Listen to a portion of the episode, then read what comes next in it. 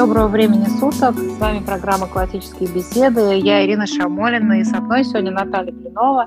Мы будем обсуждать э, трек исследования в нашем курсе «Вызов». Наташ, привет. Привет. Наташ, вот наш трек исследования. Это все около, естественно, научное. Я напомню, что у нас курс вызов – это шесть ступеней. Вызов альфа, бета, общеобзорные вещи, да, вызов альфа, биология, науки о Земле, вызов бета, история астрономии и знакомство с химией, основы химии, и вызов один – это естествознание. Дальше вызов 2, 3, 4 – это трек, который мы учимся исследовать, построен примерно одинаково через постановку вопросов. Дети читают набор вопросов по одному из пяти, естественно, научных направлений и ищут на них ответы. Давай с тобой, э, соответственно, начнем по порядку. Начнем с вызова альфа. Как организован этот трек в первом семестре и во втором семестре? Что там дети делают? Расскажи, пожалуйста. У нас на вызове альфа, наверное, стоит выделить три раздела, все-таки три элемента, mm-hmm. потому что у нас там несколько недель научного проекта в середине года. Да, да, да, да, есть научный проект. Это знаковое мероприятие вызова альфа. Так ну, наверное... да, у каждого вызова есть свое знаковое мероприятие. Как правило, объединяются сообщества, да, не обязательно, но это происходит. Дети готовят какую-то презентацию для приглашенных гостей. И вот на вызове альфа это как раз научный проект. Угу. Я бы с него и начала, потому что а он там не случайно, это не только мероприятие, которое действительно есть что показать, вместе подготовиться, uh-huh. поволноваться, уже такие начала риторических навыков, таких полноценных, э, практиковать. Но это прежде всего, собственно, наука. То, чтобы сделать проект, тебе действительно надо исследовать какую-то тему, ну, во-первых, выбрать эту тему, на чем-то заинтересоваться, на чем-то остановиться, поработать с источниками – провести эксперимент по проекту требуется самостоятельная подготовка, проведение эксперимента, сопроводить записями в лабораторном журнале, сделать выводы. В общем, это полноценная научная работа, которая начинается с мук выбора какого-то вопроса или темы и заканчивается опубликованием, обнародованием результатов твоего исследования, ну, в данном случае научного проекта. И часто спрашивают, а где у вас тут на вызове химия, а где тут у вас физика? Так э, можно науку фрагментировать, количество специализаций в современной науке, оно бесконечное. Есть ученые, которые изучают настолько узкие разделы той или иной науки, что даже непонятно, это все еще физика или это уже химия, или это вообще уже непонятно что очень узко специализируется современная наука. Но что объединяет и физику, и химию, и науки такие более, которые считаются гуманитарные, там, общественные науки, ту же экономику, социологию, что у них общего? Ну, это научный метод. И, собственно, наука – это не формулы, и не измеряются ученые количеством фактов, которые они знают из той или иной области научного знания. А ученый – это человек, который владеет научным методом как особым способом, особой формой познания окружающего мира, то есть формы получения знания и проверки этого знания. Но еще, конечно, у науки очень важная вещь – это ну, собственно, за что вообще современные люди ценят э, любое научное знание, это возможность прогнозировать будущее. Собственно, в этом и суть научного метода, что если ты им пользуешься, то действительно твоя система знаний позволяет сказать, что будет и в экономике, и спрогнозировать результат какого-то эксперимента. Ну, вот эти два раствора смешаю, то получится там что-то. Вообще лучше это не смешивать, лучше это знать заранее. Конечно же, собственно, из-за этого современное общество ценит науку, вкладывается в финансирует науку. Почему все научные исследования и результаты научных исследований общедоступны? Ну, просто потому, что это все происходит на общественные деньги, и просто потому, что это вот всем, всем нам очень нужно. Ну, для того, чтобы жить как-то хорошо и спокойно. И на вызове, прям сразу с вызова альфа, самой первой этой ступеньки, ребята приступают к погружению в этот метод. Надо отметить, конечно, у нас и на основах уже ребята знакомятся с основными этапами научного метода, но здесь это уже они делают сами полный путь проходят. И дальше это уже идет по уровню вызова. Все больше развивается, все больше появляется проектов. Допустим, уже там на втором, третьем, четвертом вызове там обязательно раз в шесть недель происходит какой-то большой проект. На вызове один тоже есть большой проект, он полгода реализуется, но он больше там связан с таким, наверное, фундаментальным исследованием, с такой теоретической наукой, где ребята особое внимание уделяют не тому, чтобы что-то руками сделать, а разобраться в какой-то концепции или в научной теории и подготовить научную статью. Кто имел дело с наукой так или иначе, знает, что, в общем-то, мало провести какой-то эксперимент или сделать открытие. На самом деле ученые львиную долю времени тратят на то, чтобы соответствующим образом оформить документы, даже по требованиям все той же науки. Должно быть понятно, что ты изучил, что ты делал, э, какие результаты получил, какие проверки сам произвел, кто еще это все посмотрел. Это, конечно, очень важный и необходимый компонент научной деятельности. Для меня это особо ценно, как человека близкого к науке. Для меня это очень важно, потому что я в свое время вот это открытие, что вот наука, она вот такая, что это надо вообще задаться вопросом, который еще никто не задавал, то есть найти этот вопрос и попытаться на него ответить, что вот это наука, найти что-то новое, не выучить то, что до тебя уже десятки, сотни, тысячи людей уже изучили, выучили наизусть и поняли, а найти что-то, над чем еще никто не задумывался это совершенно точно интереснее, чем ну, что-то там заучивать. Не обесценивая, конечно же, достижения и открытия, сделанные до тебя.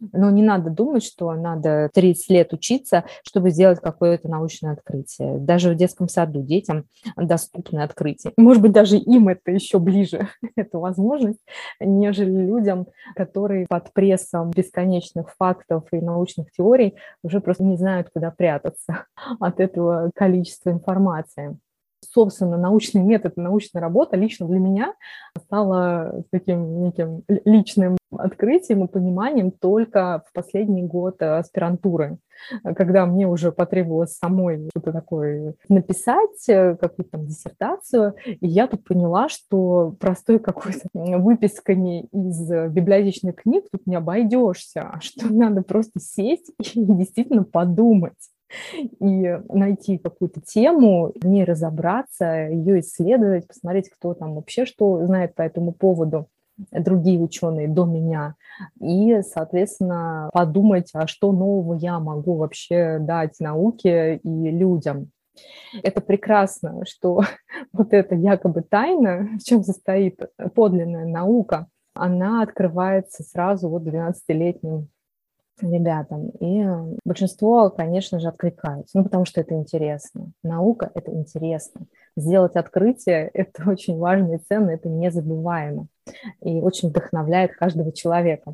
Но, конечно же, на Альфе у нас есть и теоретическая база, да, вот, Наташа, еще пару слов к этому добавлю, что вообще вот такой акцент разработчики делают именно на взаимодействие с научной сферой студента напрямую потому что это совсем от подхода школьного, где мы работаем просто только с учебником, по сути, да, да, там какие-то есть эксперименты, но они являются скорее наглядной просто иллюстрацией, ожившей картинкой того, что в учебнике показано. И вот вся эта наука, она как бы существует там, вот внутри этого учебника. И, собственно, с нами вот такого взаимодействия не происходит. Да? А здесь все курсы практически да, уровня вызов, ну, на самом деле мы начинаем это с основ, да, вот самых простых бытовых экспериментов, чтобы ребенок видел, что наука, она как бы кругом, да, она вот в самом простом что нас окружает, есть. Вот все курсы вызов, они построены так, чтобы ребенок, чтобы подросток, он сам на практике с научным знанием столкнулся, то есть чтобы вот его сподвигнуть на то, чтобы наблюдать э, вокруг науку в реальном мире, так скажем, науку в его обычной жизни, чтобы у человека появилось вот это вот ощущение, что наука на нас окружает, она не вписана где-то в какой-то книжке, по сути, не имеет нам, в общем, никакого отношения, а она реально вот вокруг нас, мы можем смотреть на этот мир всегда глазами исследователя, глазами наблюдателя, и мы будем тогда видеть эту научную сферу, из которой, собственно, и состоит все, что нас окружает. Ну, конечно. Да, и... все подчинено научным законам вокруг. Мы и сами хотим так видеть, и хотим, чтобы дети видели этот мир, потому что это действительно оживляет научное знание и делает его очень интересным, потому что всегда интересно знать, что вокруг тебя происходит. Да? Просто мы очень многого ну, не замечаем, не акцентируемся на этом. Конечно, для христиан это тоже особо важно, потому что это же не просто там какой-то науки познаем творение Божье, и мне очень нравится, что на вызове один вот у нас учебник естествознания «Познавая творение». Это тоже важно. В школе некая такая складывается, возможно, впечатление, что это кто-то там придумал, кому-то это было интересно, он это придумал, а теперь заставляют школьников, значит, над этим корпеть, учить это наизусть. Может быть, ему совсем не интересно. Но на самом деле это не может быть неинтересно. Мы в этом живем, этот мир нам дарован, и, собственно, мы и призваны познавать этот мир и удивляться, как в нем все устроено, невероятно красиво и интересно. И открытия еще далеко не все сделаны. И если вы там где-то зажмете в угол какого-нибудь физика или биолога, который там всю жизнь занимается своей наукой, и спросите его, почему Земля круглая, про какой-нибудь э, вид э, живых существ, окажется, что ученые — это как раз те люди, которые они вроде бы много знают, но ровно так же они понимают, что да ничего не понятно до сих пор, ничего не понятно, слишком много вопросов остается. И чем больше изучаешь, погружаешь в специализированную отрасль науки, какой-то ее отдел, там в особый свой предмет закапываешься, то понимаешь, что это все некие такие наши иллюзии в каком-то смысле, что мы все знаем, такие современные люди, все поняли, как мир устроен. Нет. Эта иллюзия очень способствует как школьный учебник, в котором редко встречаются такие фразы в духе того, что вот одна из теорий говорит, а там есть еще много других теорий mm-hmm. или что-нибудь такого рода, да, как правило, там информация подается, что я помню со школы, я думала, что вот абсолютно все известно, и вот оно точно так, как написано в учебнике. Да, а потом что... оказалось, что ничего не известно, и практически на каждый пункт куча вообще точек зрения. Да, а вызовы построены иначе. То есть там вообще нету ответов, а есть вопросы к нашим студентам. Приведу буквально несколько. Может ли у людей быть аллергия на воду? Ну, или там, есть ли у воды вкус? Ну, то есть это вроде бы такие, кажется, несложные вопросы. Или там мой там самый любимый вопрос – это падает ли нам звездная пыль на голову? Вроде бы простой вопрос, но попробуй на него ответить. И, конечно же, чтобы ответить и как-то обосновать свой вопрос, надо перелопатить достаточно много материала, с ним что-то сделать, не просто пересказать, законспектировать, а действительно обратиться к разным источникам, к разным теориям, и понять вообще, что такое вода, что такое аллергия, что это такое, что вообще люди имеют в виду под звездной пылью, однозначно ли это понятие или много чего за ним скрывается. Ну, знаешь, Наташа, что характерно, к нам приходят вызов дети, которые бывают со школы, или бывают, которые, там, например, занимаются специально какой-нибудь физикой или какой-нибудь из вот этих вот естественных наук, и они видят вот эти вопросы, и они говорят, что а я даже не знаю, в каком разделе искать эту информацию. Вообще да. не имею никакого понятия. То есть я занимаюсь, там, готовлюсь к физике, там, решаю олимпиадные задачи, но я вообще не знаю, где искать, ну, все начать просто, что подойти вообще к этому вопросу, да. Вот это очень, ну, так показательно, да, получается, что в школе изучается, ну, совсем не та наука, о которой идет речь у нас. И тоже много интересного на эту тему могут рассказать. Мы приглашаем на вызове два экспертов, людей, которые работают в этой сфере, и они вот тоже часто делятся тем, насколько принятое школьное изучение науки, оно далеко какими знаниями, чем они реально пользуются в своей работе. Конечно, ну это та же наука, да, скажем, но просто она подается как некая догма в школе, что вот все, вот, вот это так. а когда люди попадают в университет или сами начинают заниматься наукой или сталкиваются с теми, кто занимается наукой, то оказывается, что вообще там интересно в науке, там неизвестно много чего, и у каждого есть возможность сделать какое-то открытие, реализовать свою любознательность, какую-то пользу обществу принести. Вот на этом бы я хотела сделать акцент, потому что наука – это не любопытных или там те, кто стремится к тщеславию, она скорее для тех, кто хочет помочь людям. Это не только медицина, безусловно, любая наука, она именно для этого, чтобы помогать другим людям. Мне а, даже, знаешь, э, Наташ, пришло в голову такое сравнение в какой-то момент, когда я увидела вот это бескрайние вообще такие просторы, открыто в науке. Я подумала, что после школы, ну, в принципе, все уже открыто в науке. А такой учебник, он создавал, знаешь, иллюзию полной ясности бытия. Да, потом я поняла, что так рассуждать, даже, как говорить, не, ну все симфонии уже написаны. Это уже все написали. Вот есть Рахманинов, Чайковский, Мусорский. Ну, все, в общем, уже нечего больше писать. Также с наукой. Да, ноты кончились. Ну да, конечно. И на альфе, да, если вот все-таки про альфа сказать, что на альфе происходит, конечно, биология, это, ну и некоторые разделы естественных наук, которые буквально можно потрогать руками, это погода, созвездия, горы, вулканы, горные породы. Ну, Наташа, есть... вот вызов альфа, давай немножко конкретики. Вот биология, там и наука о Земле, да, у нас написано. Угу. В каком виде это происходит, что именно делают дети? Что от них там требуется? Сразу начинается просто с темы. Предоставляется свобода ребенку, и, конечно, совместно с родителями, найти в этой теме, вот, например, горные породы и минералы. Ну, это огромная тема, есть несколько наук, которые занимаются, собственно, этой темой. И предлагается нащупать то, что интересно. То есть познакомиться, в принципе, да, что это такое, некое системное представление, что такое горные породы, что такое минералы. Но все-таки основная работа, подготовка доклада, презентации, научного рисунка по этой теме, но не по всей теме, а предлагается найти то, что интересно, и в этом покопаться. Ну, почему? Ну, опять же, потому что если знаешь, что такое наука, она бесконечна. Даже вот эта тема горной породы минералы, ну что, что она у нас неделю, да ее за 50 лет не, не изучишь ты это все. Наука – это процесс. Просто ты можешь э, остановиться в любом месте и узнать что-то про это, подумать, э, что ты знаешь, что ты хочешь узнать, что известно, что неизвестно, насобирать камней, попытаться самостоятельно их классифицировать. У нас такая огромная уже коллекция камней и минералов.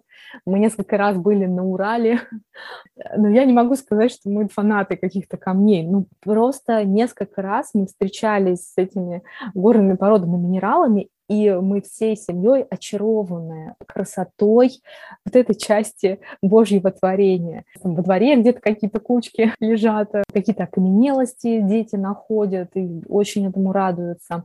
Это целый мир, но иногда мы можем к нему прикоснуться и очень приятно провести время. И когда есть вот такое погружение, пускай даже в небольшую часть темы, то все равно это уже хорошее основание для того, чтобы в дальнейшем, если ты опять встретишься с этой темой, уже с ней разобраться ну, изучить ее. Поэтому много или мало одной недели на такую тему, такой вопрос достаточно спорный. Сама с собой спорю сейчас, много или мало, и сколько тем вообще надо изучить по науке за год. Просто для себя вывела вот эту формулу, что науку невозможно изучить всю, просто потому что всей науки ну, пока не существует. Это бескрайний простор. И там мы можем только на каких-то островках останавливаться, понимать, что мы находимся в бескрайнем море. И акцент поэтому делается на выборе теме, ориентировании в источниках а, по этой тематике.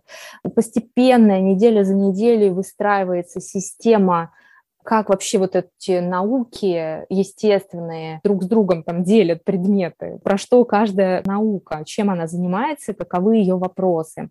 И внутри каждой науки тоже мы знакомимся со структурой. Но это постепенно. Мы на эти круги, на эти циклы разных наук заходим, начиная с вызова 2, каждые 6 недель. Знакомимся со структурой химии, со структурой астрономии, со структурой знаний, структурой знаний по физике, ну или как области науки науки о Земле. У нас вообще в русской традиции не выделяются науки о Земле, в отличие от международного такого подхода к делению естественных наук. У нас как-то это размыто. Что-то в физике, что-то в географии, те же там горные породы, минералы и погода, скорее мы найдем в учебнике географии.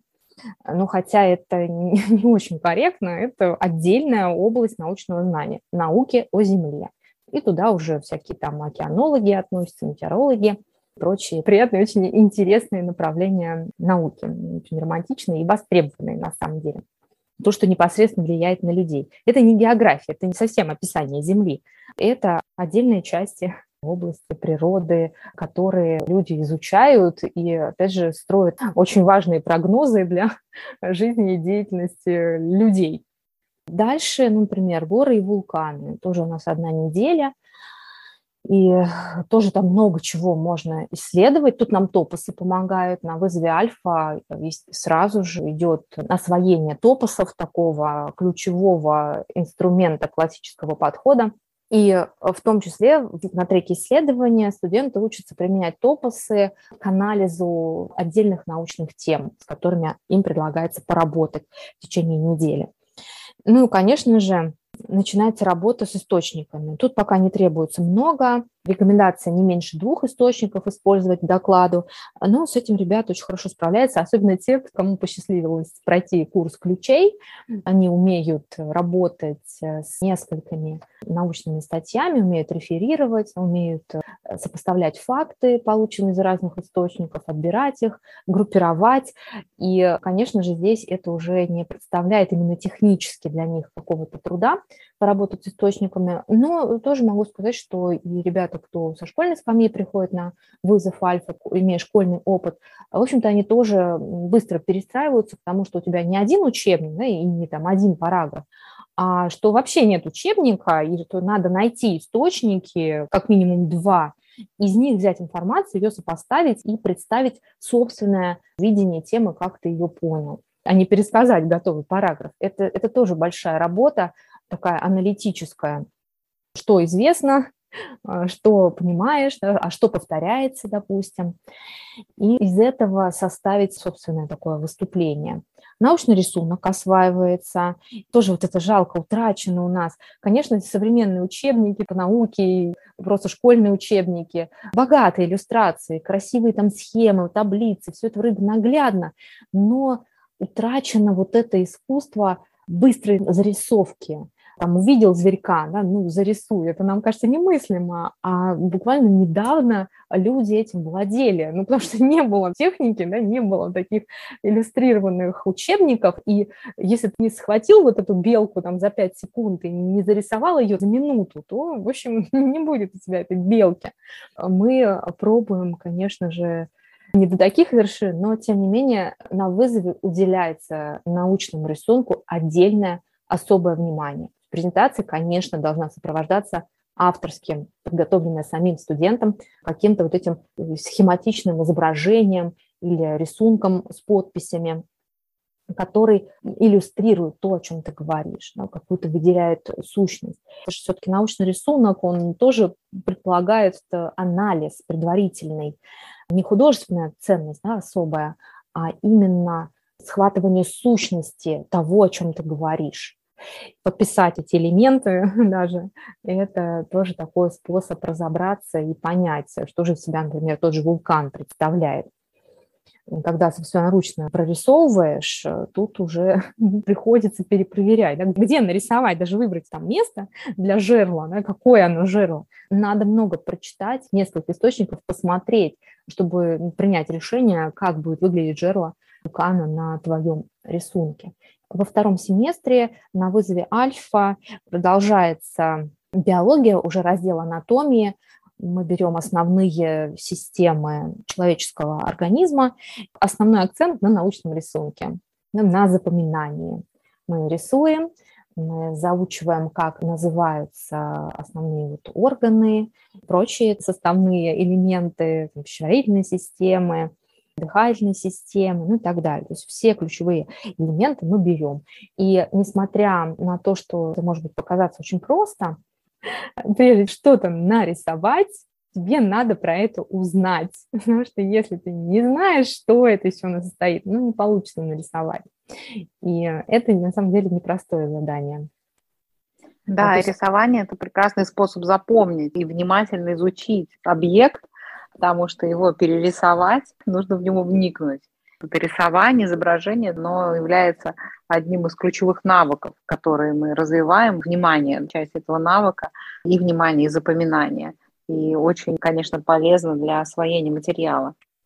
Да, и там же связи Конечно. еще на рисунке, ну, не просто запоминание, но и понимание складываешь, как связано это все. Допустим, одна система с другой как связана. Да? Очень часто они же там еще плотненько у нас уложены внутри. И именно рисование позволяет погрузиться буквально, представлять в объеме, как это все устроено. И это, конечно, способствует еще и пониманию, не только запоминанию именно не поверхностному, не как заучивание, а понимающее запоминание. Ну что, можем на бету, наверное, переходить? Да, давай поговорим про бету. Там другая несколько парадигма. У нас в первом семестре мы изучаем историю астрономии, ну и часть второго семестра, и во втором семестре знакомимся с химией. Да, ну вот тоже такая существенная разница. Обычно астрономия в школе это где-то там 10 11 класс, да, так. Хотя ну, с древности вообще почему астрономия? Ну это мать всех наук не математика. математика, наверное, царица всех наук. А астрономия – это первая наука. Именно созерцая... Да, недаром она входила в квадривиум. Конечно. Не просто так она была включена в квадривиум. Именно созерцая звезды, наши древние предки, в них пробуждалось вот это стремление к познанию – что же это, почему это так красиво, как это, как это все устроено. И это, конечно, такая прародительница всех наук, и ей уделяется на вызове много внимания.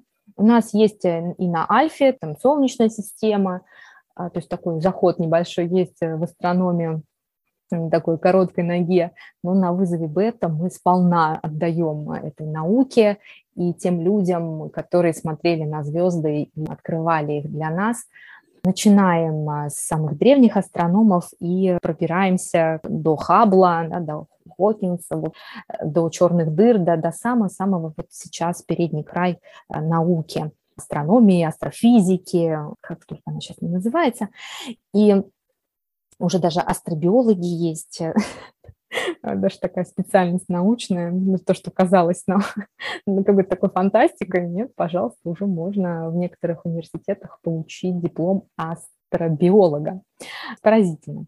Ну так вот, что происходит на первом семестре? Тут у нас не только астрономия, не без этого, но акцент на людях, на ученых, на их э, открытиях и такой исторический подход историографический, научные факты не даются такими безликими, сухими, а мы говорим про людей, которые жили, у которых там были какие-то свои проблемы, свои сложности, свои радости в жизни.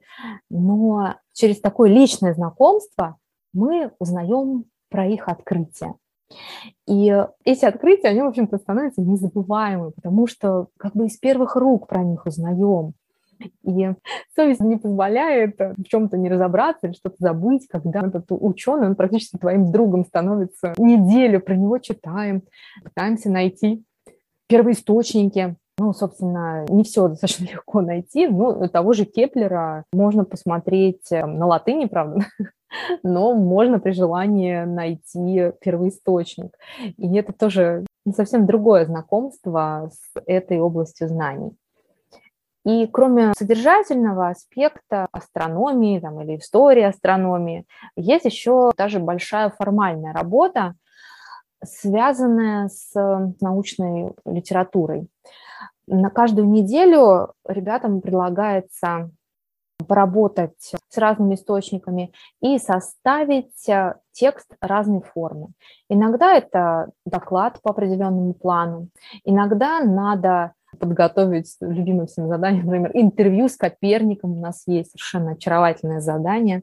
Это же, представьте, как надо много узнать о Копернике, чтобы иметь какую-то возможность сформулировать какие-то его ответы да, на какие-то простые вопросы. В общем, разные формы, то статью написать э, по заданному плану, то этот план может быть более подробным, менее подробным. То есть наши студенты на бете, они получают тех задания, как, э, в принципе, любой ученый, который по контракту в университете, например, работает, он получает такое задание и по нему работает некие общие параметры, которым должно соответствовать твое исследование. Ну, в данном случае теоретическое, но тем не менее. Подготовить, выполнить не просто какой-то материал найти, а его в определенную форму воплотить. Что-то руками надо, конечно же, телескоп Галилея не сделать, ну нельзя, надо сделать. Галилей же сделал, и нам надо сделать. И это, конечно, тоже незабываемо и очень интересно. Но когда мы приближаемся к современному миру, да даже раньше, что уж говорить, уже где-то начиная с Ньютона, там достаточно сложные концепции, научные открытия, которые не всегда получается постичь до конца, даже мне, взрослому человеку, сложно постичь, и есть у меня сомнение, что кто-то вообще это все понимает. Но это интересно, это очень загадочно и таинственно. Мы пытаемся рассуждать о далеких-далеких звездах, до которых мы никогда не доберемся, скорее всего. И какие жаркие споры возникают здесь, на Земле, по поводу того, что для нас недостижимо. Это тоже, конечно, поражает так параллельно.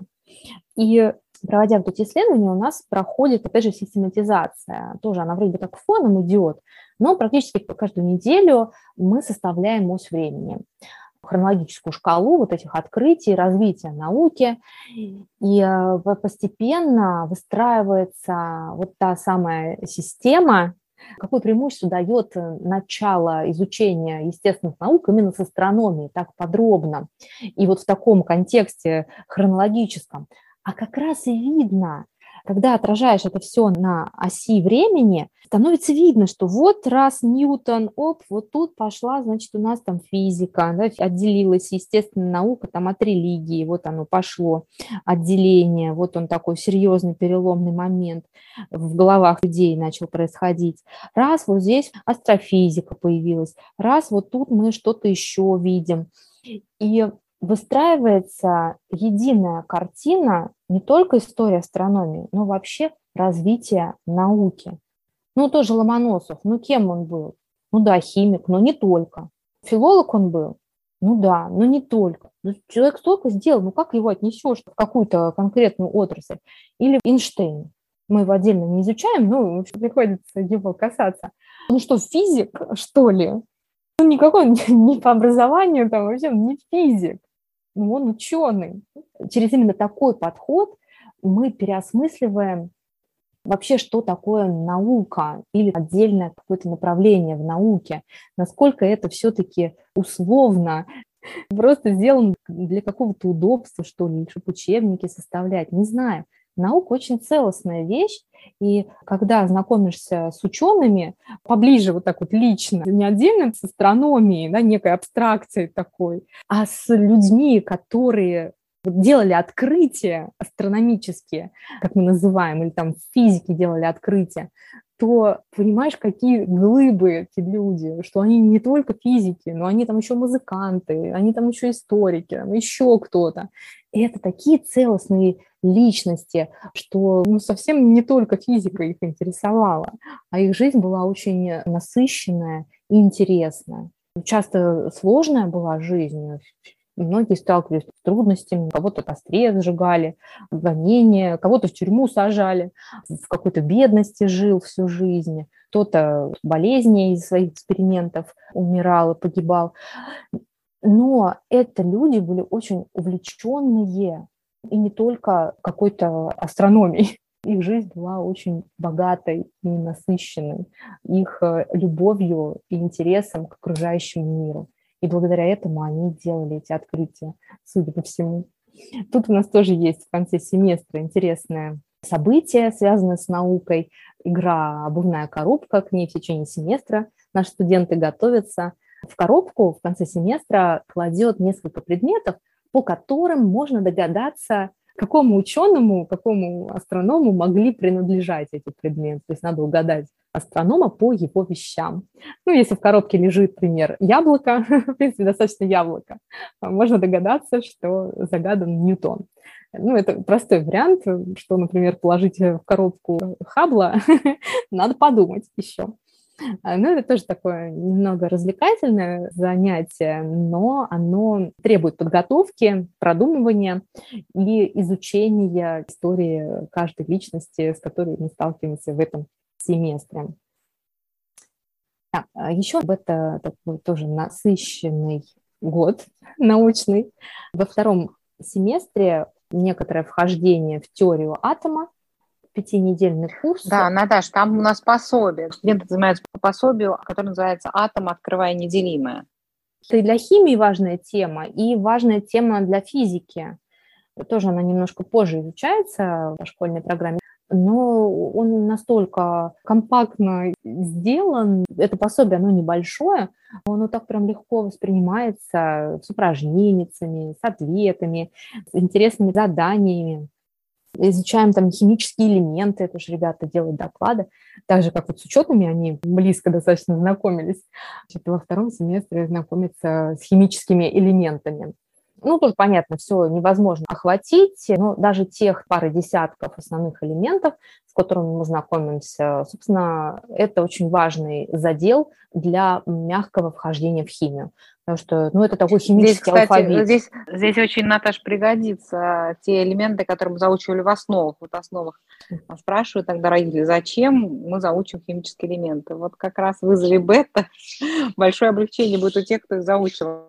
Да, да, и дальше в химию. Основные сложности в химии в школе, она в восьмом классе начинается, но там именно сложность, что дети не могут э, читать буквы, не воспринимают, то есть это такая, как абракадабра идет, иероглифы, а тут мы уделяем этому достаточно внимания.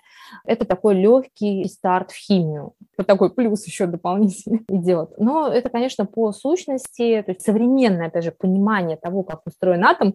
Каждый год какие-то все равно новости тут происходят в этом атоме. Все что-то никак его дробят, дробят, дробят, дробят, да, никак что-то там не разберутся все-таки, что там, есть там вообще конец или нет. Там тоже такая бесконечность открывается, что к звездам бесконечно, что в этот атом пытаются там как-то с долотом все пролезть, с дубилом, а все что-то нету дна, там, там тоже бесконечность, как вверх, так вот туда внутрь. Это тоже совершенно очаровательно. Ну, протончики, электрончики, все вот эти атомные массы. То есть базовая такая теория по строению атома, которая нужна и для химии, и для физики, в этом коротком курсе прекрасно представлена. И 10 недель второго семестра вызовет бета – это достаточно такие сложные и научные вопросы, и философские, и, можно сказать, богословские вопрос происхождения жизни. Тоже там темы, знаете ли, про которые можно бесконечно рассуждать, и сколько бы ни читал про эти темы, научные источники, они не дают каких-то однозначных и четких ответов на эти вопросы по ДНК, по РНК, там изменчивость, эволюция, переходные формы. В общем, масса вопросов, где у современной науки нету точных однозначных ответов, и очень полезно, наверное, верующим людям знать что именно вот в этих областях несколько теорий, и это очень живая отрасль э, науки, в которой еще предстоят, я думаю, человечеству сделать какие-то открытия. А может быть и нет, а может быть и не положено нам вообще все это знать и в этом разбираться, но не задумываться про это просто нельзя тем более верующим семьям, потому что все эти вопросы эволюции, они однозначно просто таким догматическим строем выложены в учебниках по биологии, просто там шаг влево, шаг вправо вообще не мыслится, немыслим и недопустим. И важно показать, что это все еще зыбкое поле, такой тонкий лед, в котором много дыр и много вопросов открытых, непонятно что да как вообще происходило. Читаем про это, смотрим, опять же, анализируем, какие есть источники. Это совершенно научный подход, который предлагается на вызове бета неоднозначный, догматичный, то, что вот в учебниках биологии представлено, это догма подается. Это не наука. Наука – это всегда сомнение, сомнение и попытка готовность изменить мнение, если твоя теория что-то ну, не объясняет какие-то вещи, то, конечно, надо от нее отказаться и думать заново. Как раз области происхождения жизни, развития жизни на Земле, видовое разнообразие.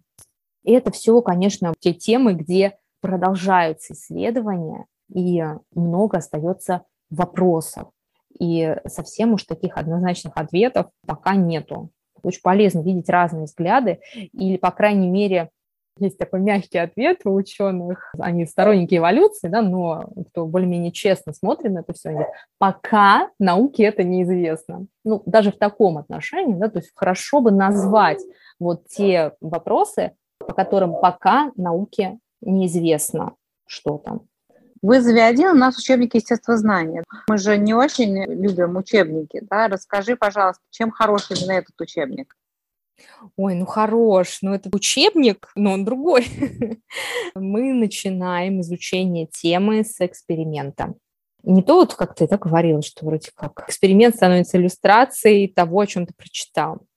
Нет, эксперимент э, призван удивить, пробудить любопытство, чтобы захотелось узнать вообще, что это такое. Как раз я в этом году вызов один введу, и эм, сама, знаете, сделала открытие.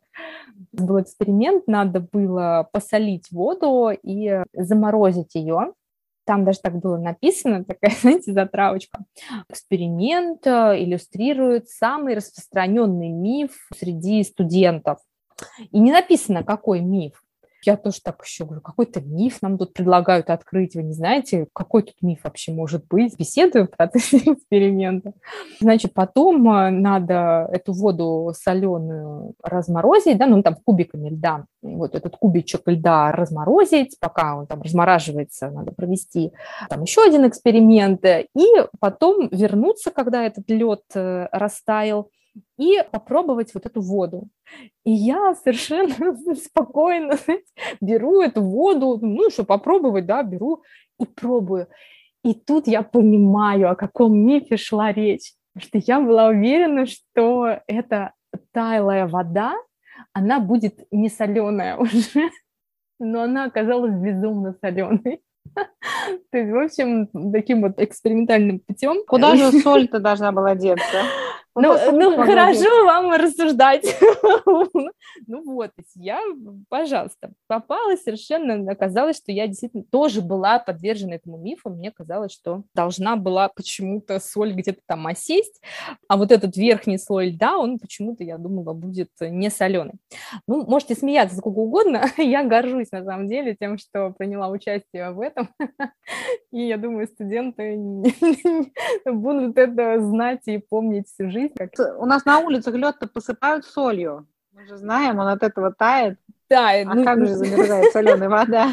Понимаете, когда с этим непосредственно так сталкиваешься, все, конечно, встает на свои места, вообще все.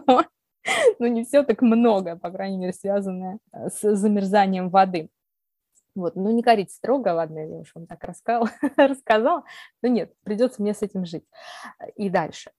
на вызове один. Больше у нас наука Земле в этом годовом курсе естествознания и тема физики. Ну, механика, опять немножко астрономии, тепловые, волновые явления. Ну, достаточно интересные разделы. И то, что касается наук о Земле, вода, литосфера, атмосфера, погодные явления, что-то еще. Ну, в общем, такие основные разделы. Их у нас а, около 20, которые мы осваиваем по естественным наукам на вызове один. И это такие уже более серьезные, уже не недельные погружения в тему, а 2-3 недели у нас на это уходит. То есть мы проводим эксперимент. Во время эксперимента мы делаем записи в лабораторный журнал. Тоже это прям настоящий прием из мира науки. Обязательно надо описывать все, что ты делаешь в лабораторных журналах. Сейчас это делается чаще в электронном виде, в реальных там, лабораториях исследовательских. Ну, от руки тоже у нас достаточно несложные эксперименты, и тоже эту практику мы проводим. После эксперимента уже дома ребята учатся составлять научный отчет. Ну, вот то самое. Та часть – это всегда, когда получаешь какое-то финансирование на исследование от государства там, или частное даже какое-то финансирование, всегда надо в конце, естественно, отчитаться. Что сделал, да, это уже другой документ, это не лабораторный журнал, то есть ты должен систематизировать, обобщить, да, самое главное – выделить, обобщить уже попытки вот этих экспериментов и некую теорию подвести, и вывод. Ну, собственно, в чем заключался эксперимент и что удалось сделать. Там, подтвердилась гипотеза, не подтвердилась. Отдельная эта тема выдвижения гипотез как печально, что нету в школе вот этого, что сразу даются готовые ответы.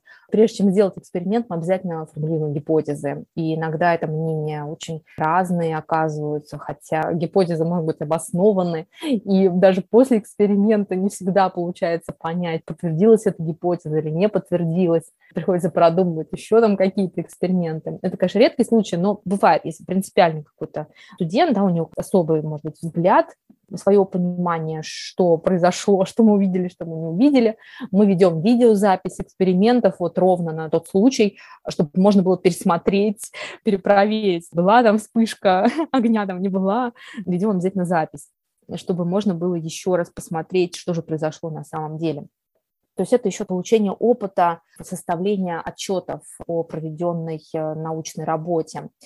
И во втором семестре тоже продолжается это занятие такое по форме. Полгода с ребятами пишем научную статью ну, то есть каждую неделю опять они получают задание, то выбрать тему, подобрать источники, практика, как правильно цитировать, какова структура научной работы, вот все ее вот эти основные разделы научной публикации. Значит, вот этот путь э, предстоит пройти во втором семестре. Ну, параллельно идет э, изучение тем естествознания по учебнику. Ну и вот, э, наверное, да, не закончила я как раз про учебник. Начинается с эксперимента, и потом, а, вдохновленные вот этими экспериментами, это не один, обычно несколько экспериментов на эту тему проводятся, ребята дома читают э, соответствующий раздел, где как раз они могут найти объяснение тому, что они видели в экспериментах. То есть это всегда вот тематически привязано. И опять же, нету прям вот в эксперименте вы увидели это но все равно им потребуется проделать интеллектуальную работу, сопоставить то, что они прочитали в разделе, и то, что они видели в эксперименте, и самостоятельно сделать э, такой теоретический вывод и уже записать его в отчет. Есть и там и тесты, и самостоятельные работы, то есть внутри параграфа, да, внутри раздела заложены такие микро самостоятельные работы, то есть то, что предлагается самому студенту тут же на месте сделать, чтобы проверить, пощупать, о чем идет речь в параграфе. То есть не готовая формула дается, да, а предлагается все-таки линейкой там померить расстояние секундомером скорости и, соответственно, найти то, что можно здесь найти. Пару слов об этом пособии. Даже сложно как назвать его мне для меня учебником. Он настолько дружелюбен к читателю, а меня он совершенно покорил вот своим языком, да, своим простым и понятным изложением достаточно сложных вещей. На последующих вызовах, да, второй, третий, четвертый, когда мы ищем материал по научным областям, мы сталкиваемся с учебниками в которых э, материал изложен таким тяжелым, трудным достаточно языком, либо его там совсем недостаточно да, для ответа на вопрос. И альтернативой у нас э, являются вузовские учебники, которые написаны ну, очень сложно. Да. И вот можно просто посмотреть прямо одни и те же темы, которые в этом учебнике излагаются очень просто и понятно, во многих-многих других пособиях они излагаются ну, на порядок просто сложнее для понимания. Да, совершенно справедливо. Это вот э, как раз тот учебник, который написан для ребенка, не для учителя, а он написан для ребенка. То есть он не просто дружелюбен, он еще и ну, просто написан для человека, который впервые знакомится с этими вопросами. Формальные вещи просто прописаны понятно и адекватно с уважением к тому, кто впервые решил прикоснуться вот к этим темам. Это вызов один. Вызов один, он такой тоже насыщенный, у нас интересный, и такой тоже достаточно широкий обзор по естественным наукам студенты получают. И особенно Особенно здорово, что погружается вот в эту в реальную научную работу, больше в формальную ее часть, но тем не менее умение выделить главное, сделать записи в лабораторный журнал и составить отчет, написать статью. И это реальные вещи из реального взрослого мира ученых. Все прям за правду. На вызове 2 можно, наверное, в целом говорить вызов 2, 3 и 4. Это единая такая модель к естествознанию, к изучению естественных наук. Каждые 6 недель у нас э, меняется научная область. То есть 6 недель мы погружаемся в физику, потом в химию, в астрономию, в науки о Земле, биологию и о человеке. Э, Томе, да, ну как бы здоровье, шире, да. Да, да, ну и здоровье mm-hmm. человека, образ жизни и вопросы медицины, ну, в общем, все, что связано со здоровьем человека и со строением тела человека. Такое, соответственно, погружение происходит. Внутри каждого погружения тоже есть несколько направлений. Это, во-первых, исследовательские открытые вопросы, над которыми трудятся ребята, ну, пытаются, да, пытаются найти ответы. Вопросы, которые призваны пробудить любознательность. Не знаю, может ли горячая вода замерзать быстрее, чем холодная? Или есть ли звук в глубоком космосе? Откуда у кометы хвост? Интересные вопросы. Кстати, вот есть ли у Земли другие естественные спутники? Не бросилась, я вам скажу, есть. Есть, кроме Луны. В общем, совершенно интереснейшие вопросы, но на них совершенно точно нету каких-то готовых ответов в учебниках. Хоть вузовские, хоть не вузовские. Придется покопаться. Какой бы вопрос не взять из тех, что предлагаются на исследование студентам, придется покопаться. Придется побегать по разным учебникам, по энциклопедиям. Лучше куда-то в музей сгонять Тут у нас есть, конечно, еще тяжелая артиллерия. В каждый раздел мы обязательно приглашаем эксперта, то есть человека, который своей профессией связан с той областью науки, которую мы изучаем вот в текущий момент. Ну, например, на физику, учитывая набор тем, которые там, и вот эти вопросы исследовательские, которые предлагаются, можно пригласить пилота, инженера робототехника, а, акустика, мы приглашали, звукорежиссер у нас был, когда мы изучали волновые явления, посчастливилось э, раздобыть в гости звукорежиссера. Совершенно потрясающе. И, ребята, знаете, так интересно, мы там намучились как раз, пока разбирались там с теорией, намучились там вот эта длина волны, там еще какие-то там вот эти формулы, высчитывали, в общем, все что-то так волновались, как-то нервничали, что там не получалось. И вот э, пришел э, наш э, звукорежиссер, и, конечно, кто-то там ему задал так с язвинкой вопрос. Вы в своей работе длину волны рассчитываете? Да, конечно, рассчитываю. Да вот что, вот там вот такая программа, там вот без этого я вообще ничего не смог бы сделать, чтобы настроить нормальный звук там хоть на стадионе, хоть в ресторане, хоть в студии. Удачное такое стечение обстоятельств получилось. Ну, в общем, э, приглашение экспертов, оно, опять же, иллюстрирует, э, что наука, ну, даже физика или химия, это не какая-то там чужая песочница, она куда тебя затащили и заставляют копаться. И человек мечтает, скорее бы все это закончилось, скорее бы об этом забыть Но нет, это все вещи из реального мира, что это люди работают в этих направлениях, очень разные люди. В прошлом году был в гостях на физике у нас пилот, удалось даже двух пилотов. Когда пытаешься по знакомым ну, найти, у кого есть знакомый пилот, так получилось, что одновременно двое откликнулись, такое счастье было с пилотами пообщаться, это очень интересно. Не просто общаемся, расскажите нам что-то, общение, опять, в котором инициаторами выступают ребята. Они готовят вопросы, у нас тоже в этом курсе есть э, рекомендации, как задавать вопросы. Это, опять же, не конкретный перечень вопросов, это некие такие магистральные направления, в принципе, о чем можно спросить эксперта. И ребята готовятся, э, свои вопросы, собственно, интервьюируют человека, специалиста, который приходит в гости. допустим, в науках о Земле, тоже приведу пример, метеоролога пригласить. Вариантов на самом деле больше людей, которые так или иначе связаны с науками о Земле, их профессии связаны с этими науками, очень-очень широкие. Вот смотрите, что нам предлагают разработчики программы. Это разные варианты. Кого-то одного достаточно пригласить. Работник мусороперерабатывающего завода, пожарный, лесник, смотритель парка, инспектор по охране окружающей среды, эколог, метеоролог, климатолог, кадастровый инженер, геодезист, сейсмолог, горный инженер, ландшафтный дизайнер, фермер, геолог. Я думаю, тут, если посмотреть на список, очевидно, что еще можно его расширить.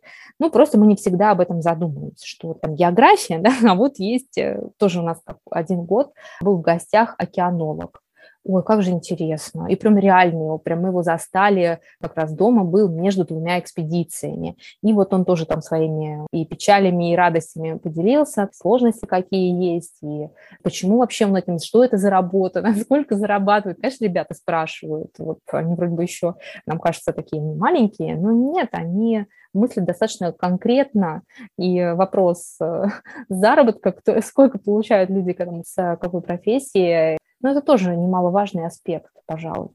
Ну, конечно, у меня вот девятилетка очень интересуется. Сразу, когда слышит про новую профессию, спрашивает, mm-hmm. сколько там платят. Mm-hmm. Еще вот науки о Земле, мне кажется, прям просится в этот список разработчики систем навигации.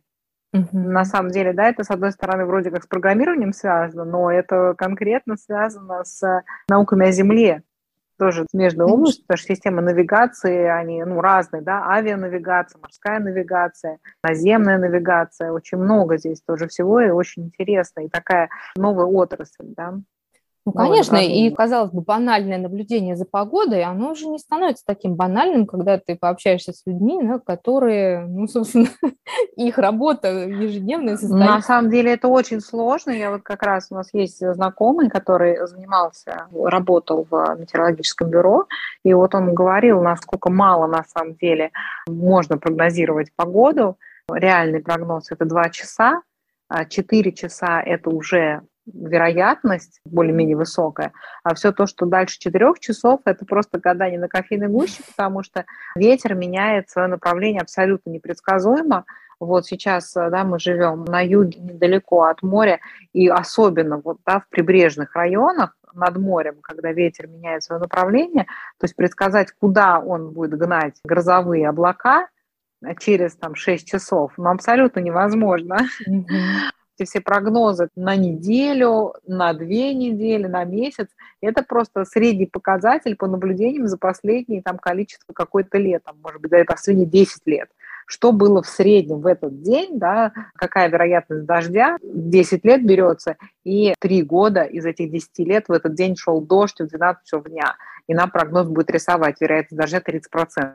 Мы с вами понимаем, да, что на самом деле ну, для нас вероятность она непонятна. Будет ли конкретно в этот день, вот, да, послезавтра дождь или не будет этого дождя. Только нам температура, да, она более-менее совпадает, да, хотя тоже, конечно, бывают более холодные, бывают теплые дни, понятно, что зимой не будет летней температуры. А остальные, вот то, что касается осадков, это очень сложная для прогнозирования тема.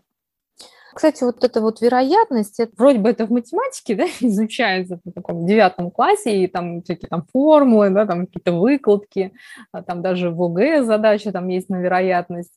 А вот так, если поговорить с людьми, очень редко встретишь человека, который, в принципе, понимает, что такое вероятность. И вот э, как раз, когда мы говорим про погоду, да, ну, я, оценка там это одно, но и, в принципе, даже когда тебе сообщают какую-то вероятность, то надо понимать, что это не значит, что это невозможно, там, какое-то событие, да? Все равно это не гарантирует, что там что-то произойдет или не произойдет. То есть само даже вот понимание вероятности, оно, как правило, отсутствует, хоть люди могут, допустим, решать там что-то по алгебре на эту тему и даже уже на вызове один, вот нам предстоит как раз то, сейчас э, наблюдают ребята за погодой, несколько недель ведут записи, и вот мы попробуем некий такой прогноз делать по погоде. И, безусловно, оценка вероятности – это обязательный компонент э, любого научного прогноза. Не только в погоде строятся прогнозы, а масса исследований в науке, в современной, связано, дает не точные данные, не точные ответы, а именно какие-то вероятностные. Но это тоже научный ответ, это тоже научный прогноз, он позволяет людям планировать разную хозяйственную деятельность. Как раз на вызове 2 добавляется вот этот компонент расчетный. Расчетный компонент э, в научном проекте, в научном исследовании, он добавляется сюда, начиная с вызова 2 каждые шесть недель, вот связанное с каждым погружением в отдельную область науки, у ребят э, идет большой проект. Проект по физике, проект по химии, проект по биологии, когда ребята подключаются, как правило, к реальному научному проекту в качестве волонтеров или в качестве наблюдателей, даже в качестве волонтеров. То есть очень интересный, например, проект э, наблюдение за световым загрязнением. Во всем мире он идет, ученые, которые этим занимаются, обобщают эти данные, они приглашают э, волонтеров со всей Земли, и даже можно на сайте этого проекта познакомиться с данными, которые поступают э, из разных мест Земли. Просто само по себе приятно к этому приобщиться, стать частью этого большого проекта. Ну, в чем суть, что надо выходить э, в темное время суток, э, посмотреть, какие звезды видны, какие не видны. Дается, что должно быть видно в этой долготе, широте, в этом месте, где вы сейчас находитесь, и надо выйти и посмотреть, сопоставить, сколько там видно звезд, какие видно, какие не видно звезды загружаете эти данные, и, соответственно, вот собирается общая картина сколько где звезд видно. И из этого оценивается световое загрязнение. Наверняка, кто живет в городе, оказавшись за городом, а, где-нибудь там в деревне, далеко от города, поражается, как много звезд. Мы не обращаем на это внимания, наверное, городские жители. Так печально, что мы это утратили, что мы не можем видеть тех самых звезд, которые вдохновили людей, в принципе, заниматься наукой. Вообще, можем ли мы заниматься наукой, если не видим звезды? Почему мы смотрим в монитор, а не на звезды? И почему-то продолжаем думать, что мы занимаемся наукой. Ну, простите за это лирическое отступление. Вот эти вот большие проекты, часть, вот опять же, волонтерской деятельности, знакомство с реальным научным проектом, который прямо сейчас ведется вот где-то там в России или это какая-то международная исследовательская группа ведет. И Данные не только мы отдаем, но и используем для того, чтобы произвести важные расчеты. Ну, например, читать э, отклонения, там, дисперсию, ну, то есть некие статистическую оценку производить э, для полученных данных, оценивать влияние ошибки когда очень много волонтеров, да, и вообще много участников э, есть в эксперименте, конечно, возникает вероятность ошибки. И вот тоже мы смотрим на этот аспект. Большие такие, ну, небольшие, но достаточно важные расчеты показателей, оценка результатов проектов и полученных данных, возможности каких-то обобщений или ограничений обобщения каких-то данных – мы с этим знакомимся, мы проводим эти расчеты и пытаемся их постигнуть. То есть это такая статистика, ну, настоящая, статистика востребованная. У нас очень много кормят э, всякой статистикой, пытаясь нас в чем-то убедить от экранов телевизора. люди очень так склонны доверять цифрам, но вот даже элементарное знакомство с расчетом статистических вот этих вот показателей – оно позволяет понять, насколько это тоже зыбкая такая штука. И, в общем, конечно, статистику можно поворачивать как угодно, ну, если просто не знать элементарных вещей. В общем, любые проценты под что угодно можно подвести. Современная культура научного знания и культура поглощения статистической информации, начиная с вызове 2, у нас тоже таким обязательным разделом в треке исследования проходит.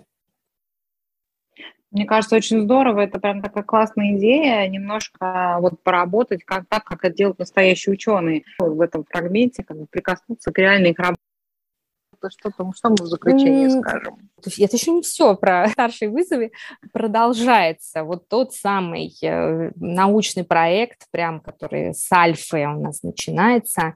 И здесь каждые шесть недель тоже ребята проводят эксперимент, тоже с записью в лабораторный журнал, с подготовкой отчета и с подготовкой э, ну, некоторой такой ну, письменной работы, некое подобие научной статьи, научной заметки э, ребятами делается. То есть вот научный метод, то, как он реально, вот если заниматься наукой, вот что делают на самом деле ученые, начиная со второго вызова, уже в полном объеме наши студенты к этому прикасаются и постепенно все больше овладевает. Надеюсь, что, видимо, к четвертому вызову это будет и для них уже кристально понятно, что с этим надо делать. Да, потому что мы хотим, чтобы в первую очередь наши студенты освоили именно инструменты учебы, да, и это касается науки тоже.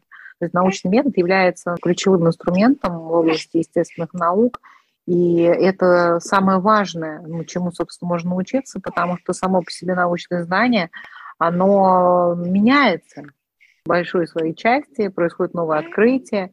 Конечно, какая-то база остается, но оно постоянно обновляется. Намного важнее освоить э, научный метод, с помощью которого можно будет в любой момент приступить к изучению науки, чем освоить какой-то корпус знаний, да, который устареет через там, пять лет.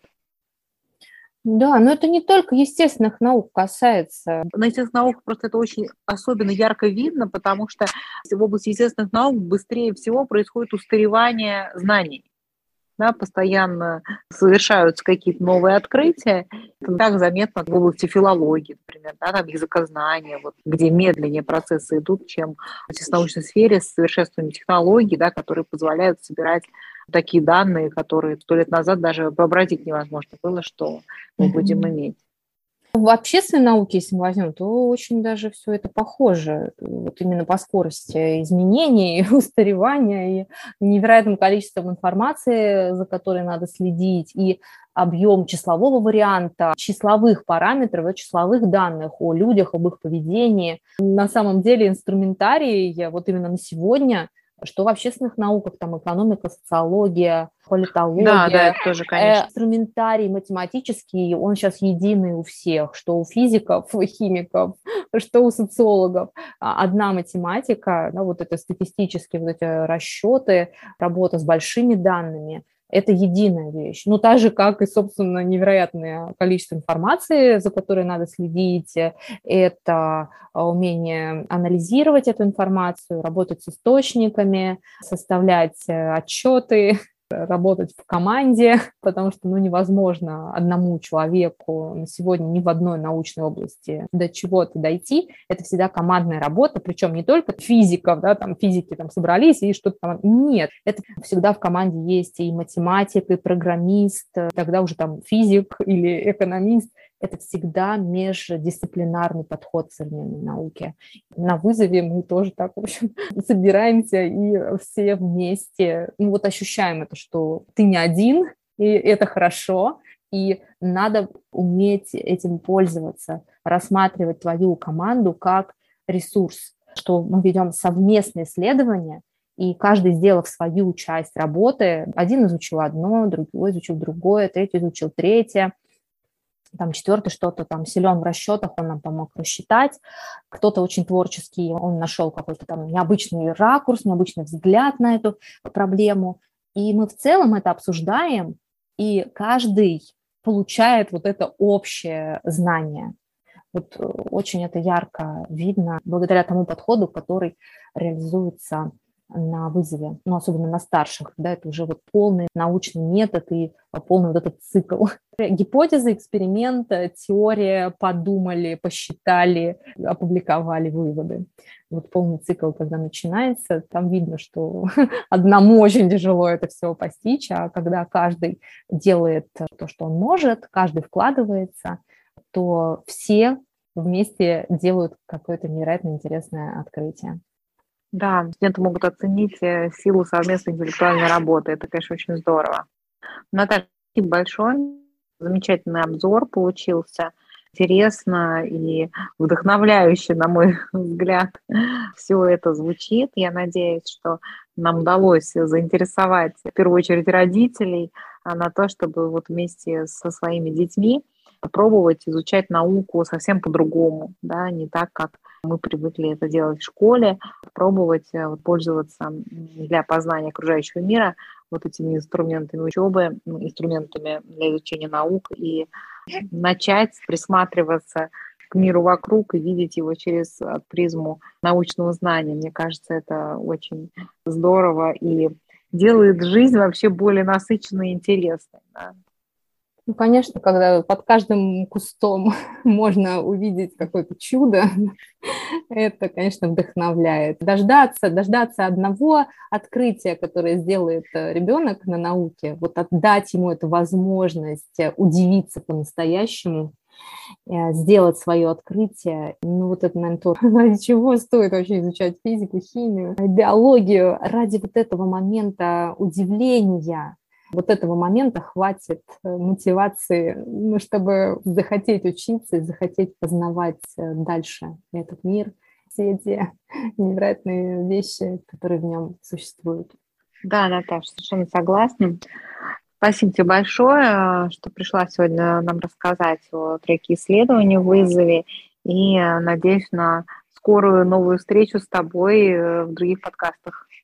Спасибо большое за очень интересную беседу и возможность побеседовать про науку и научный метод.